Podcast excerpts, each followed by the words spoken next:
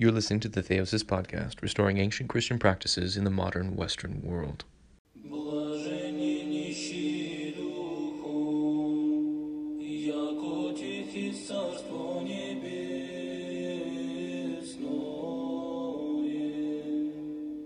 You're listening to readings from the Philokalia, a collection of sacred writings of the Holy Orthodox Fathers of the Church relating to the cultivation of interior prayer and the ascetical path to union with God.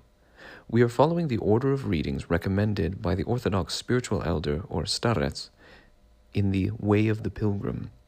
Subscribe to the Theosis Prayercast today. The physical senses and the soul's powers have an equal and similar, if not identical, mode of operation, especially when they are in a healthy state. For then the soul's powers live and act through the senses, and the life giving spirit sustains them both.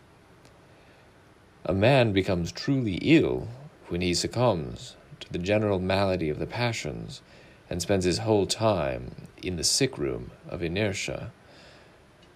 When there is no satanic battle between them, making them reject the rule of the intellect and of the spirit, the senses even can clearly perceive sensory things, and the soul's powers can perceive intangible, intelligible things.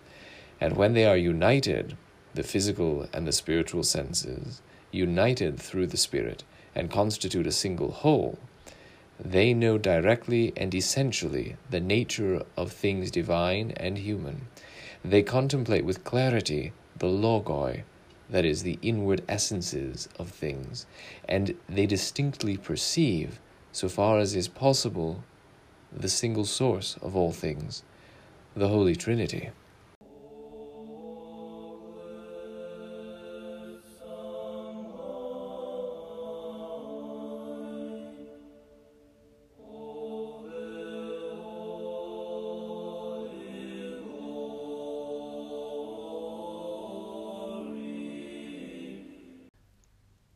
You've been listening to the Theosis Podcast, restoring ancient Christian practices in a modern Western world. If you like what you've been hearing, subscribe today to continue to follow along as we explore the ancient wisdom of the spiritual fathers of the Church and pursue the path of prayer and union with God in Christ.